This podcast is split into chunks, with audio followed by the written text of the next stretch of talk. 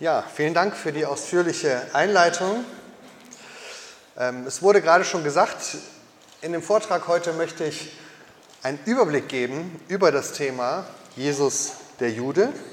Einfach deshalb, weil ich das normalerweise, weil es ein sehr großes Thema ist, gerne entweder in einem Tagesseminar behandle oder sogar ein ganzes Wochenende lang. Und da nehmen wir uns dann richtig Zeit einzutauchen in die Welt des jüdischen Glaubens, des jüdischen Lebens, jüdische Texte zu lesen und zu schauen, was die mit dem Leben und der Person von Jesus zu tun haben.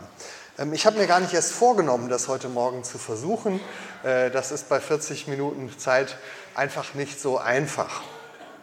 Ähm, was ich stattdessen machen möchte, und das ist der Untertitel, ist ähm, Lust zu machen, sich auf diese Reise zu machen, Jesus den Juden zu entdecken. Und ich möchte die Frage stellen, warum sich der Blick in die jüdische Welt Jesu für unseren Glauben lohnt.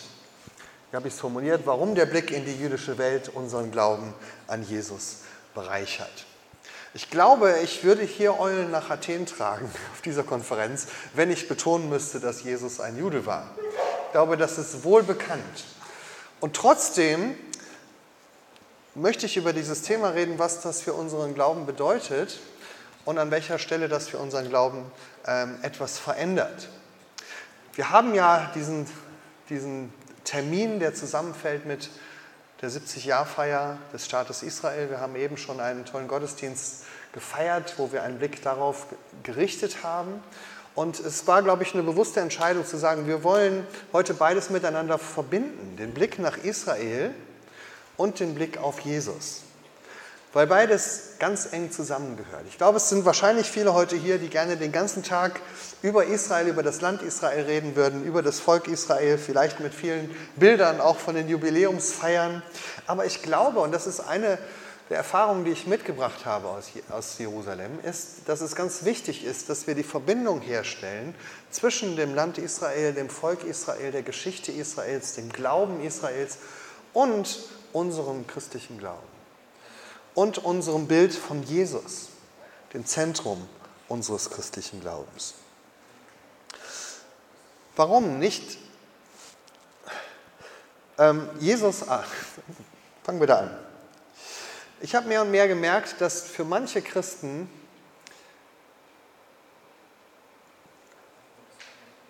die Liebe zu Israel oder die Beziehung zu Israel sowas ist wie so ein Extra-Thema, was so noch hinzukommt zu dem, was Christen ohnehin glauben. Also man hat so seinen traditionellen christlichen Glauben und jetzt gibt es noch so das Expertenwissen. Also man hat die Geschichte Israels in der Tiefe äh, im Blick im Alten Testament. Man liebt die Verheißung Gottes im Alten Testament. Man äh, taucht ein in die prophetischen Verheißungen für Israel im Alten Testament. Und alles, was mit dem Alten Testament zu tun hat, das, äh, da ist man also Experte. Und dann natürlich das heutige Land Israel, das heutige Volk Israel, Gottes Verheißung für Israel und die zukünftige Rolle von Israel in der Heilsgeschichte. Aber ich habe ganz viele Leute getroffen, die also so für Israel brennen, aber wenn es ins Neue Testament kommt und wenn es um Texte geht, in denen Jesus vorkommt, dass das plötzlich eine ganz andere Schublade ist. Und dann machen sie diese Schublade auf. Und manchmal tauchen da ganz alte Vorurteile, Missverständnisse, falsche Bilder von Israel und von dem Judentum auf manchmal sogar die alten Wurzeln des Antijudaismus, denen man sich sicherlich nicht bewusst ist und die man auch nicht extra absichtlich angreift, sondern äh, weil man sozusagen es nicht geschafft hat, die Verbindung herzustellen zwischen der Liebe zu Israel und dem Verständnis von Jesus. Und deswegen finde ich es gut, dass wir an diesem Tag versuchen, diese Brücke zu schlagen.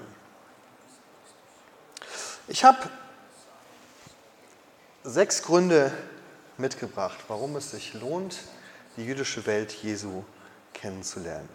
Sechs Gründe, die ich an, kurz vorstellen möchte, manche etwas kürzer, manche etwas länger. Der erste Grund ist sehr schlicht und einfach und das ist, die Bibel als ein historisches Buch ernst zu nehmen.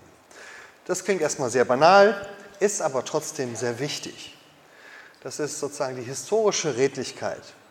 Es ist das Ernstnehmen der Bibel als ein historisches Buch. Die Bibel ist ja nicht vom Himmel gefallen, sie existiert auch nicht im Himmel irgendwo in goldenen Lettern und ist dann diktiert worden äh, auf, auf Erden von einem Engel, so wie es zum Beispiel im Islam vom Koran gesagt wird, sondern die Bibel ist von Menschen geschrieben worden zu einer bestimmten Zeit, an einem bestimmten Ort, in eine bestimmte Situation hinein.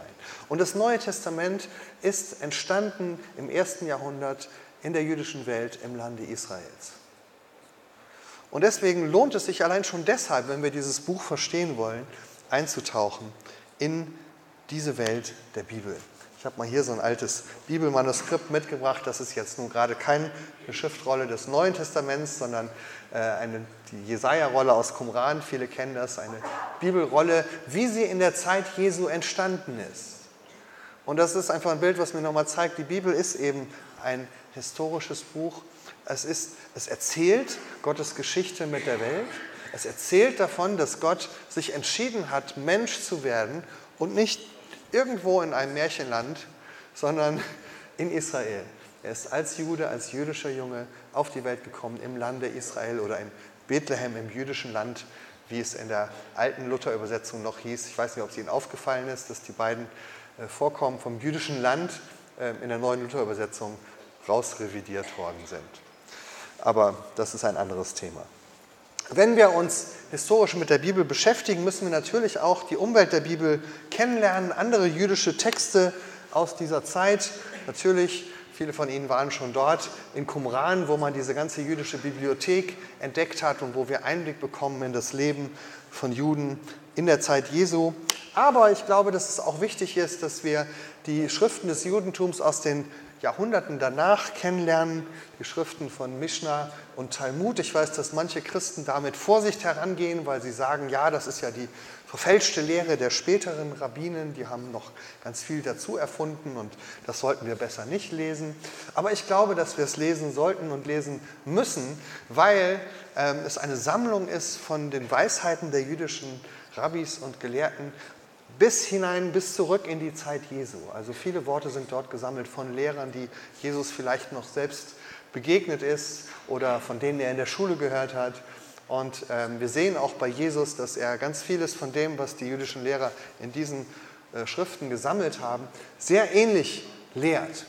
Also angefangen bei den Gleichnissen, die er erzählt, bis hin zu manchen ähm, Sprüchen und äh, Merkversen, die er seinen Jüngern beibringt, werden wir gleich noch kennenlernen.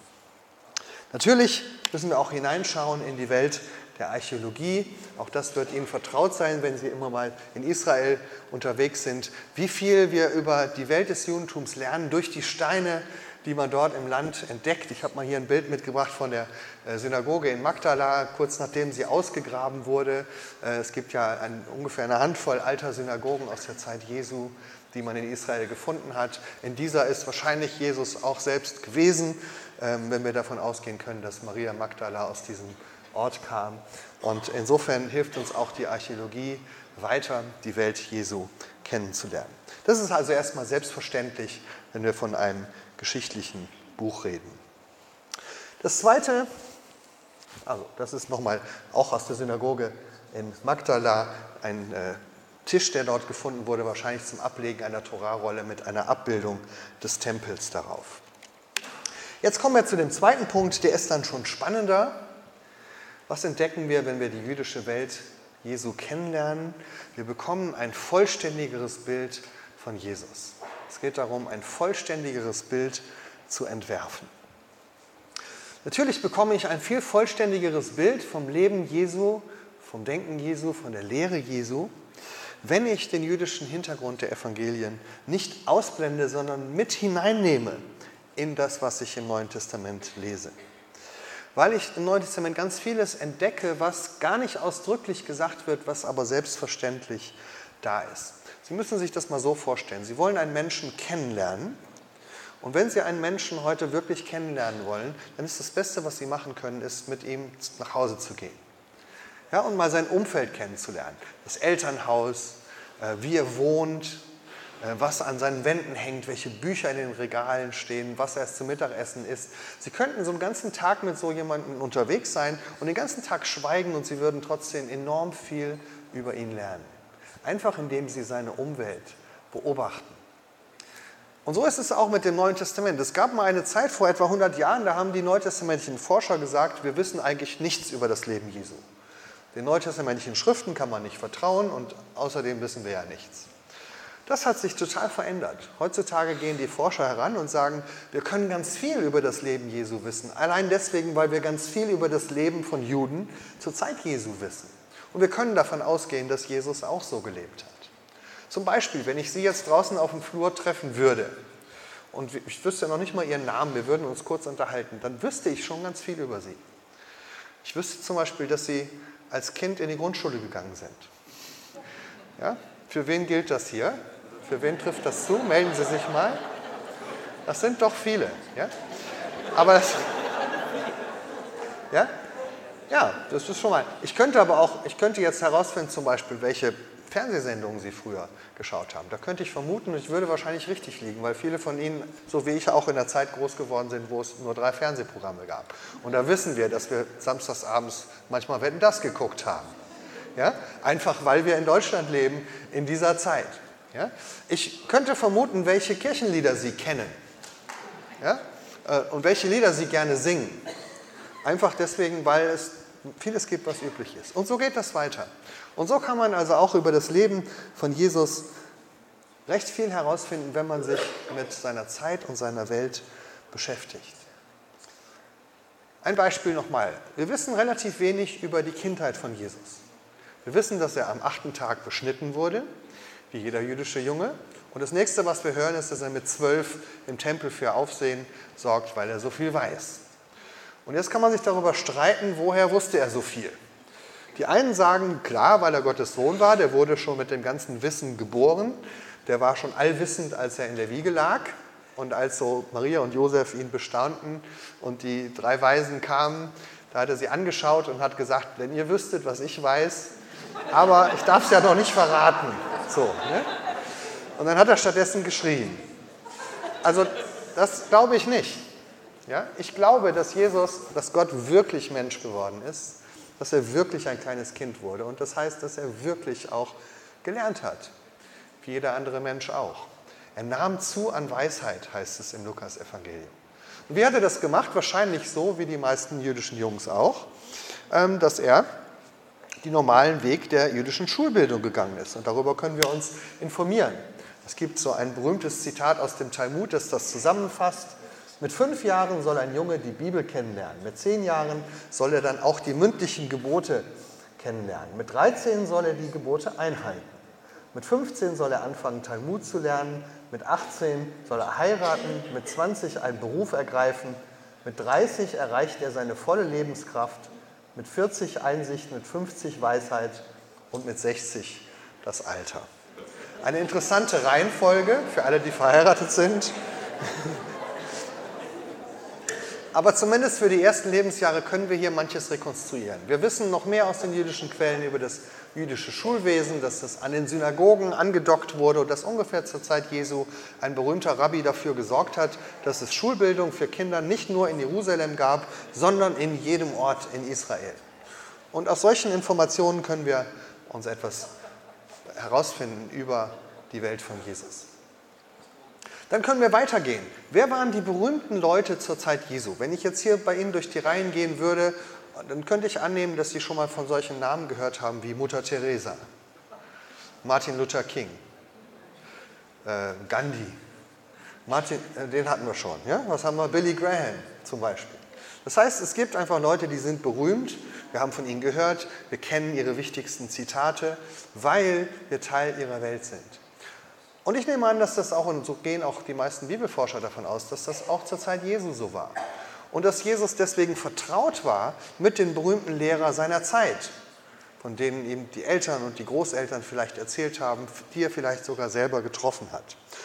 Und ich möchte Sie an der Stelle mal mitnehmen, einen ganz kurzen Moment live ins Land Israel. Einfach an einer Stelle, ich mache das sonst in meinen Seminaren gerne etwas öfter, weil ich die Erfahrung gemacht habe, in Israel sein ist was anderes als von Israel zu hören. Ja, und selbst Bilder zeigen funktioniert nicht so wirklich, sondern man muss da sein, man muss so ein bisschen die Luft riechen, man muss die Klänge hören, man muss das hören, wie der Sand unter den Füßen knirscht, ja, und man muss die Gerüche wahrnehmen, dann kriegt man so einen, so einen kleinen Eindruck. Und deswegen arbeite ich in letzter Zeit viel mit so kleinen Videoeinblicken, weil ich immer denke, da kommt mehr rüber als mit Bildern. Und jetzt habe ich mal eine Frage, wer von Ihnen war schon mal in Israel? Das ist die über, überwiegende Mehrheit. Wer von Ihnen war schon mal auf dem Berg der Seligpreisung? Das sind dann auch fast alle, weil das ist normalerweise bei so einer Reise dabei. Wer von Ihnen war schon mal in Meron? Meron. Das sind jetzt nur noch drei oder vier. Ja? Und das ist ein typisches Beispiel dafür, für diese Trennung zwischen der Welt des Neuen Testaments und der Welt des Judentums oder die, der Welt der jüdischen Rabbinen, mit der wir leben. Meron ist das wichtigste Zentrum der rabbinischen Juden, wo äh, sozusagen die wichtigsten Lehrer begraben sind und bis heute verehrt werden. Aber eine normale Israelreise fährt da nicht hin, weil das ist nicht Teil unserer Welt. Aber ich möchte Sie ganz kurz dahin mitnehmen und das jetzt auch mit Bild und Ton, wenn es klappt.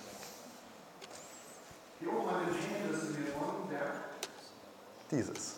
Hier oben an den Hängen. Nein? Diesen.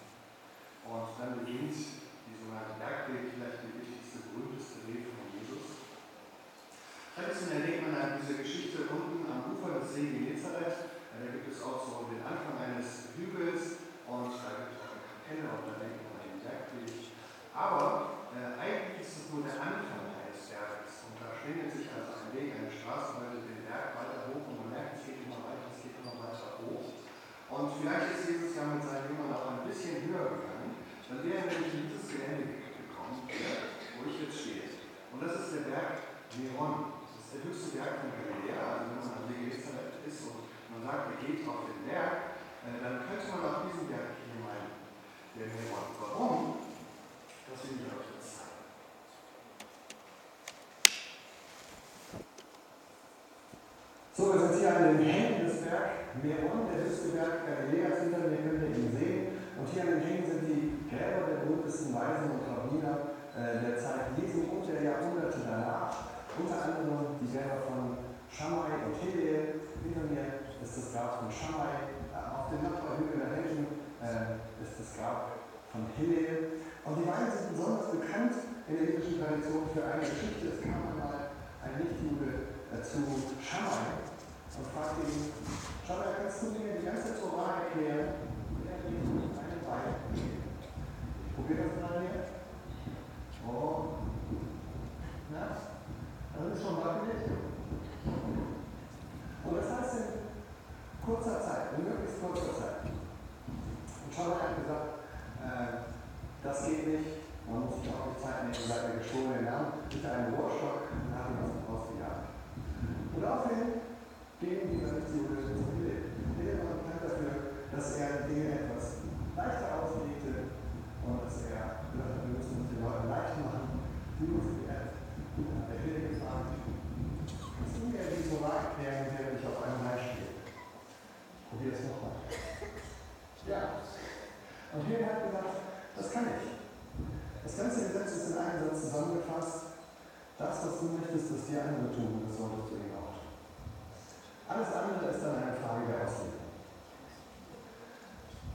Diesen Satz, das hier bekannt geworden, der gilt vielleicht als einer der wichtigsten Lehrer des Judentums. Und spannend ist, dass wir bei Jesus in der Predigt, auf dem Berg der Bergpredigt, eigentlich fast den gleichen Satz finden, dass alles, was ihr wollt, was euch die lieben Leute tun, das solltet ihr ihnen auch tun. Ich entschuldige mich für die etwas schlechte Tonqualität. Ich hoffe, Sie konnten ein bisschen was verstehen. Also, das war nur ein kleiner Einblick in äh, diese beiden, die Welt dieser beiden Lehrer, Hillel und Shammai. Und einer der wichtigen Sprüche von Hillel, diese sogenannte goldene Regel, die wir dann eben auch in der Bergpredigt wiederfinden.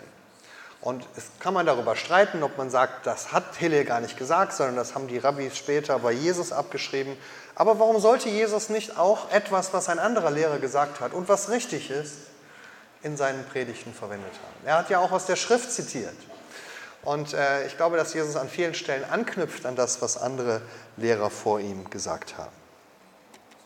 Wir können das, wie gesagt, jetzt nicht vertiefen, aber es würde sich lohnen, jetzt einzusteigen in die Gleichnisse und Lehren dieser großen Lehrer, um mal kennenzulernen, was haben sie eigentlich noch alles gelehrt, wo wir dann auch viele Parallelen im Neuen Testament finden. Ich möchte aber zum nächsten Punkt kommen. Warum lohnt es sich, die jüdische Welt Jesu kennenzulernen? Weil wir dadurch ganz viel zwischen den Zeilen lesen können was gar nicht im Neuen Testament gesagt ist, aber was, Jesus, was trotzdem zur Botschaft von Jesus gehört.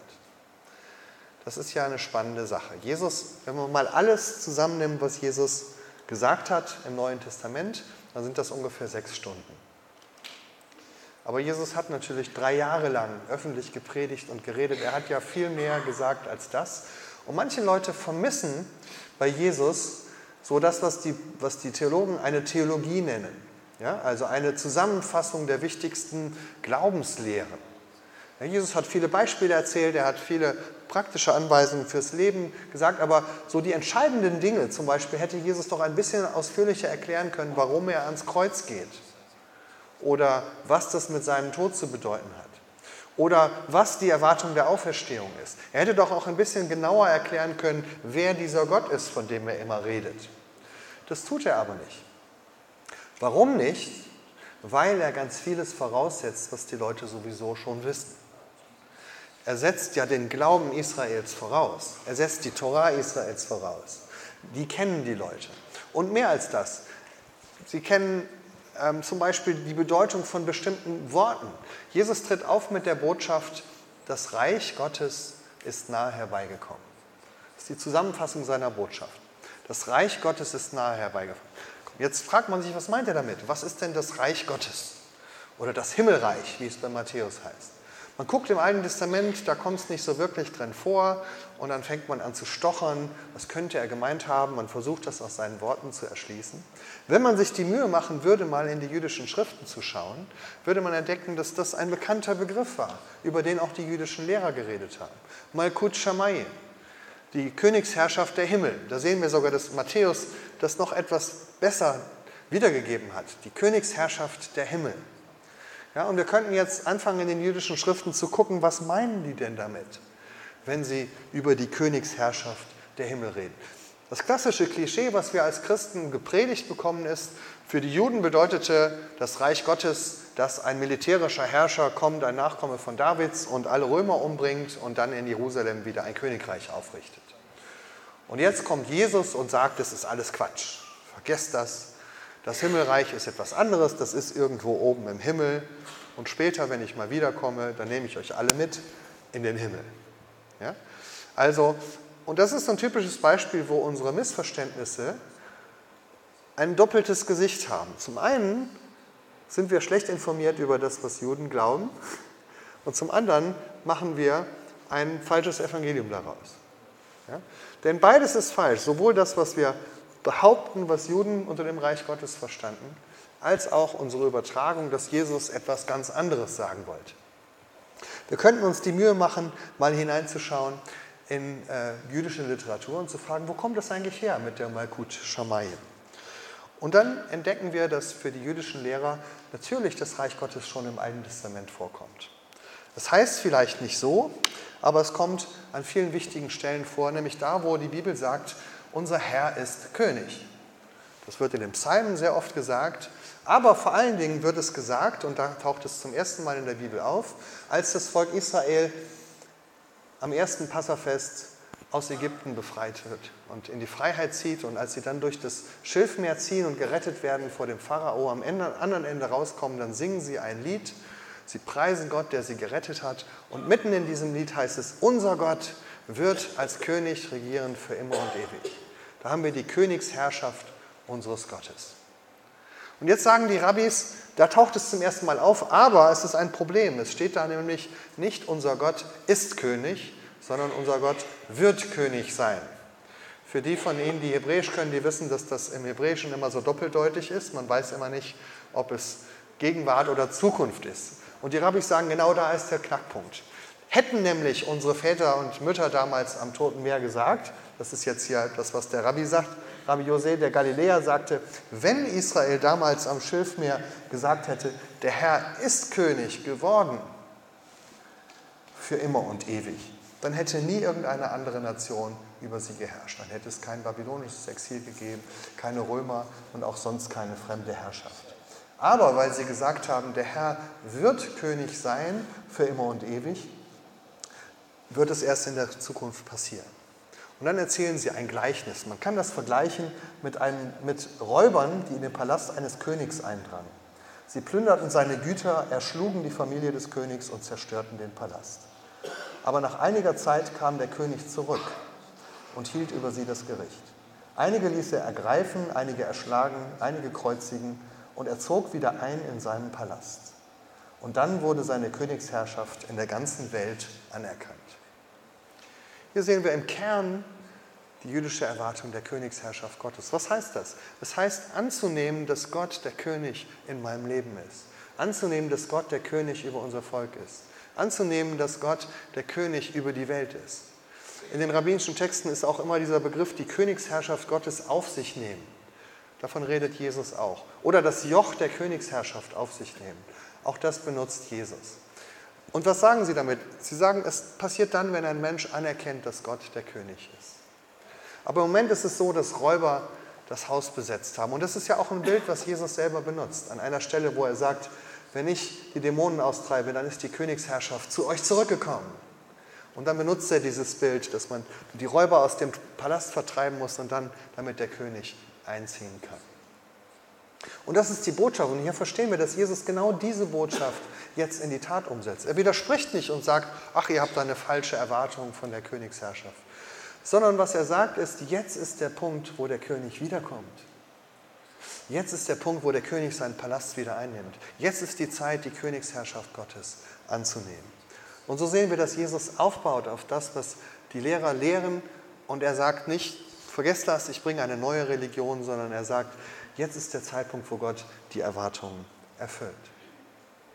So lesen wir also ganz viel zwischen den Zeilen, ähm, da wo Jesus bestimmte Begriffe gebraucht, aber wo wir auch zwischen den Zeilen lesen können, ist an vielen Stellen, wo Jesus anknüpft an die jüdischen Feste.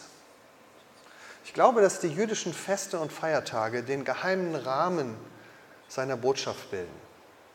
Das Kerngerüst von dem, was er sagen will. An vielen Stellen muss Jesus gar nicht viel erklären, weil die Feste für sich selber sprechen. Samson Raphael Hirsch, einer der großen Rabbis des letzten Jahrhunderts, hat mal gesagt, der Katechismus der Juden ist der Kalender. Also wenn du wissen willst, was sozusagen im Kern die wichtigsten Bestandteile des jüdischen Glaubens sind, dann musst du in den jüdischen Kalender hineinschauen. Da musst du die Feste kennenlernen. Weil du, wenn du einmal durchs Jahr gehst, angefangen vom Neujahrstag im Herbst, der sozusagen mit der Schöpfung zusammenfällt, ähm, über das Passafest, das die Geschichte vom Auszug in die Freiheit erzählt, über das Pfingstfest, das das Geschenk der Torah feiert, bis hin wieder zum Herbst, zum Neujahrsfest, wo es heißt, jetzt kommt der König zurück und hält sein Gericht. Und dann noch zehn Tage weiter, wo es den großen Tag der Versöhnung und der Sühne gibt, weil der König eben nicht nur zum Gericht kommt, sondern auch um Schuld zu vergeben. Dann hat man die ganze Theologie des Judentums in diesem Kalender drin. Und was Jesus jetzt macht, ist, dass er sehr oft einfach nur an einem bestimmten Fest auftritt und da ist die ganze Theologie schon im Hintergrund da. Zum Beispiel am Passafest, als er mit seinen Jüngern zusammen das Passamahl feiert. Ihr kennt das wahrscheinlich, die meisten von euch werden schon mal bei so einer Sederfeier dabei gewesen sein. Die ist ja voll geladen mit Bedeutungen. Und diese Bedeutung hatten die Leute schon im Kopf, die haben ihm schon zugehört. Und was Jesus jetzt nur noch sagen musste, ist, das ist mein Leib, der für euch gegeben wird. Das ist mein Blut, das für euch vergossen wird. Alles andere war schon durch das Passafest erklärt. Und das steht mit im Neuen Testament, ohne dass Jesus es noch sagen muss.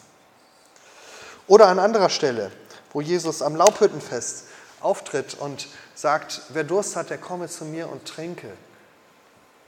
Und dann steht dabei, er sagte das am höchsten Tag des Laubhüttenfestes. Und wenn wir in die rabbinischen Texte schauen, dann sehen wir, wie das gefeiert wurde. Da gab es eine große Wasserprozession. Einer der Rabbis sagte, wer die noch nicht erlebt hat, der hat noch nie etwas Schönes in seinem Leben gesehen. Und an dieser Wasserprozession hat man Wasser geschöpft aus der Quelle Gihon, deren Name unten im, im Tal von Jerusalem. Da entspringt die Quelle Gihon, die natürlich an den Schöpfungsbericht erinnert. Also man schöpft aus dem Wasser der Schöpfung, man trägt es hinauf in den Tempel und gießt es im Tempel aus als ein Zeichen dafür, dass eines Tages im Tempel eine neue Quelle des Wassers entspringen wird, und zwar ein Wasser, das ins ewige Leben fließt, so wie Hesekiel das vorhergesehen hat. Das alles steht nicht im Neuen Testament. Das reicht schon, dass da steht, er sagt es am Laubhüttenfest. Ja? Und das wissen wir alles nur, wenn wir uns damit beschäftigen. Und dann verstehen wir, was Jesus sagt, kommt her zu mir, ich bin diese Quelle des lebendigen Wassers. Also mit anderen Worten, es steht ganz viel im Neuen Testament zwischen den Zeilen, was wir entdecken können, wenn wir uns mit der jüdischen Welt von Jesus beschäftigen. Wir sind ja zehn Minuten hinter dem Zeitplan gestartet, dann darf ich auch noch ein bisschen weitermachen. Also, der vierte Punkt. Die antijüdischen Missverständnisse überwinden. Das ist ein schwieriger Punkt. Wir erleben ja gerade in Deutschland wieder ein neues Aufflammen des Antijudaismus, der Judenfeindlichkeit.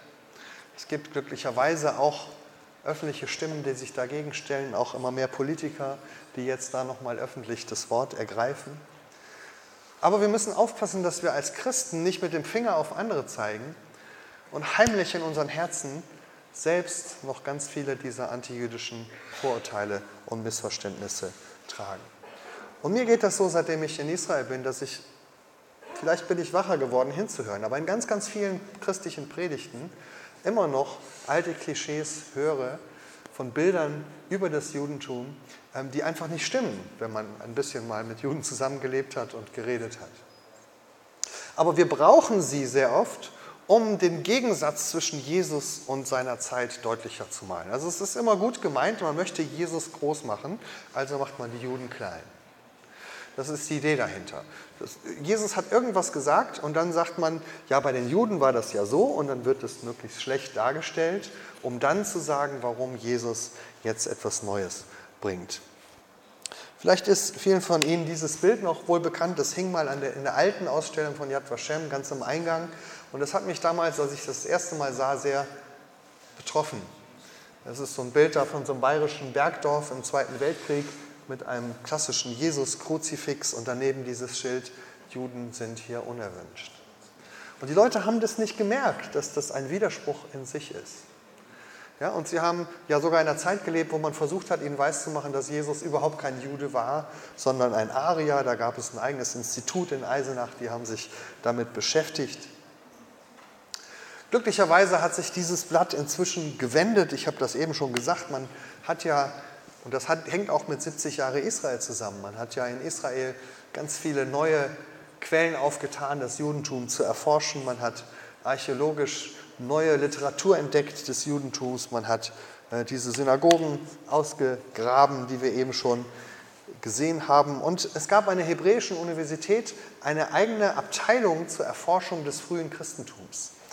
Der Professor dort, David Flusser, hat sich ganz viel mit dem Neuen Testament beschäftigt als ein jüdischer Professor und hat gesagt, dass wir müssen das Neue Testament lesen, weil da so viel Jüdisches drinsteckt. Und er hat ein ganz bedeutendes Buch über Jesus geschrieben, wo er gesagt hat, Jesus war ein Jude durch und durch und er hat auch nie aufgehört, ein Jude zu sein. Man redet in der Forschung von der sogenannten Heimholung Jesu ins Judentum. Und viele Forscher haben sich dem angeschlossen in Deutschland. Shalom Ben Churin, manche haben ihn vielleicht noch kennengelernt, hat ein Buch über Jesus geschrieben in den 70er Jahren. Pinchas Lapide mit sehr vielen spannenden Ideen über Jesus als Juden. Und so auch in der christlichen Forschung ist man inzwischen dabei, viele dieser Missverständnisse zu überwinden. Aber gerade in sehr bibeltreuen Kreisen und Gemeinden, wo man vielleicht nicht so sehr in der aktuellen Forschung liest, sondern eher in traditionellen Bibelauslegungen und Bibellexika, die manchmal schon 50 Jahre alt sind, da bleiben viele, viele der alten Bilder noch hängen. Und gerade in der letzten Ausgabe, wir haben in Marburg so eine Kirchenzeitung, Kirche in Marburg, die wird von allen Kirchen zusammen rausgegeben. Da gab es einen Artikel von einem Pfarrerkollegen, eigentlich ein Kollege, den ich sehr schätze, auf jeden Fall kein Judenfeind oder Antisemit oder so, sondern er hat mit bestem Wissen und Gewissen einen Artikel geschrieben über Judas. Es ging um Ostern und er wollte Judas rehabilitieren und erklären, wie das dazu kam, dass Judas Jesus verraten hat. Und ähm, war also gut gemeint, er wollte so ein bisschen das Innenleben von Judas zeigen und er hat das so erklärt, Judas war einfach ein ganz, ganz treuer, überzeugter Jude. Und das Problem war, dass Jesus einfach so anders war, dass Judas nicht umhin konnte, ihn am Ende zu verraten. Ich lese mal die zentralen Sätze vor und dann merken wir, wie das also bis heute sich hält, diese ganz klassischen Vorurteile über Juden. Judas hat den unüberwindbaren Zwiespalt, den unüberwindbaren Zwiespalt zwischen der Synagoge und der Botschaft Jesu am stärksten gespürt. Da das Gesetz, hier die Güte. Da die autoritäre Tradition, hier die personifizierte Menschlichkeit. Da die Absolutheit der Gebote, hier die Absolutheit menschlicher Bedürfnisse. Da Gott als strenger Gesetzeshüter und Richter, hier Gott als Abba, als barmherziger Vater. Heilige Gesetze, mit denen man notfalls auch über Menschenleichen gehen kann, Klammer auf, so was gibt es ja bei den Juden, kannte Jesus nicht. Unumstößliche Gesetze, mit denen man im Namen Gottes auch Menschen umstoßen darf, waren ihm fremd. Was ihm heilig war, waren Menschen in der Not. Und um diese zu lindern, schaute er lieber in das menschliche Angesicht als zwischen die Deckel eines Buches. Und auch in Reinheitsfragen war Jesus das Innere unendlich wichtiger als alles Äußere.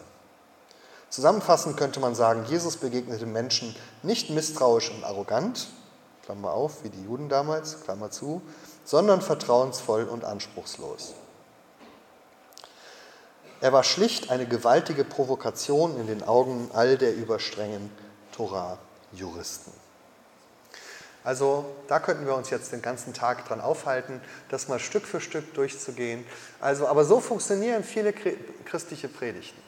Hier der zornige Gott, da der gnädige Gott und so weiter. Hier das Gesetz, da die Freiheit. Das könnten wir Stück für Stück demontieren, wenn wir die Zeit hätten. Dann müssen wir uns jetzt mal anschauen und wir würden natürlich entdecken, natürlich ist im Judentum die Gnade wichtiger als der Zorn Gottes. Und natürlich hat im, im, Judentum auch die Gnade die Priorität vor dem Gesetz.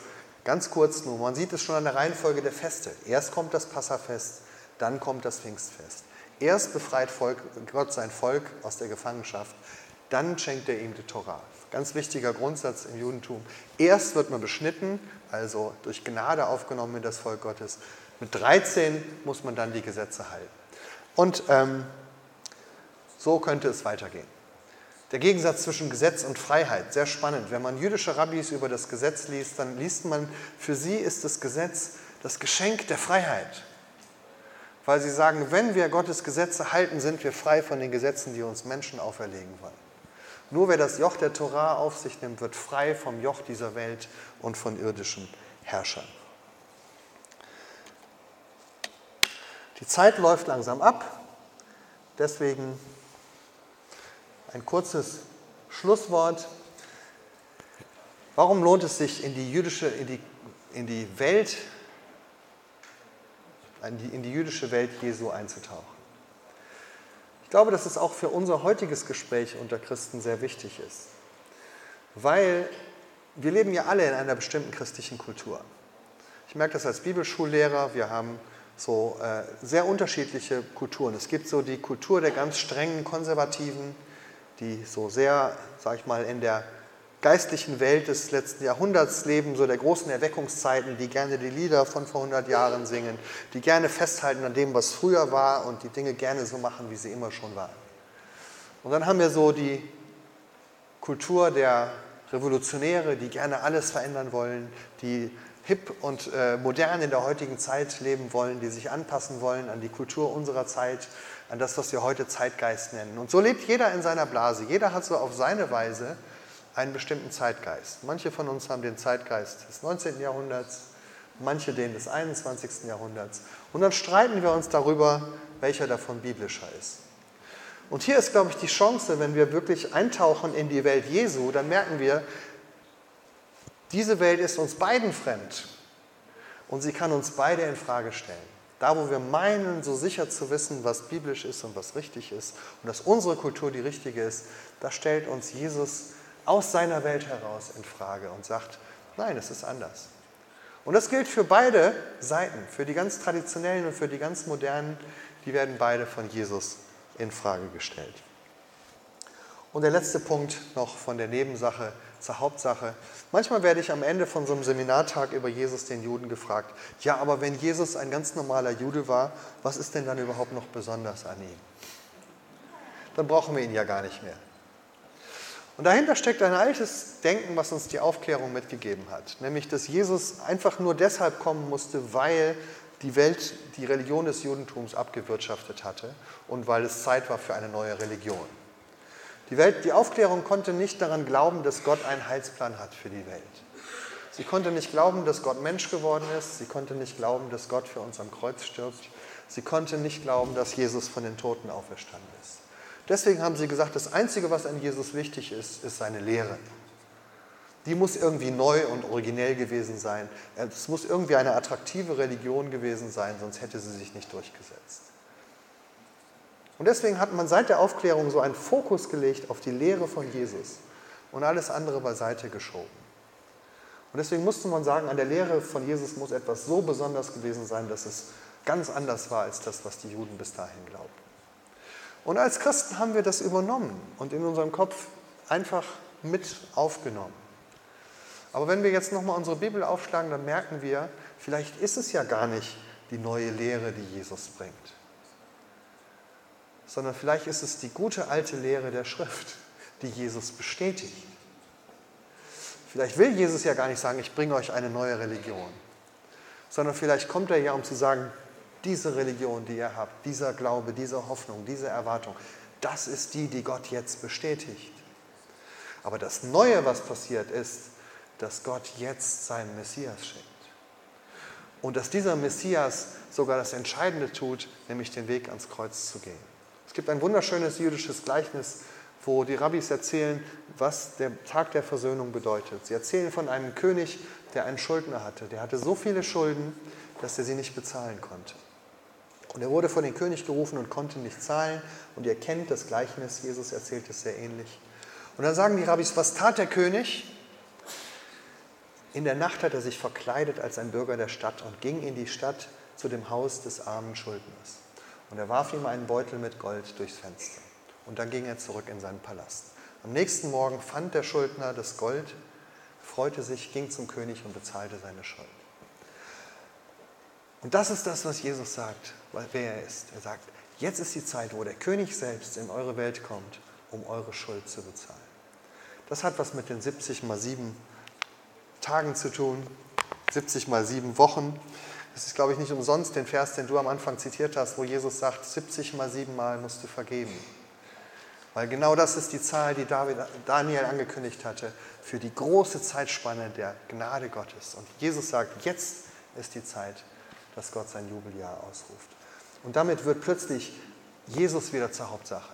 Nicht eine neue Lehre, nicht eine neue Religion, sondern eine Person, nämlich der Messias Israels.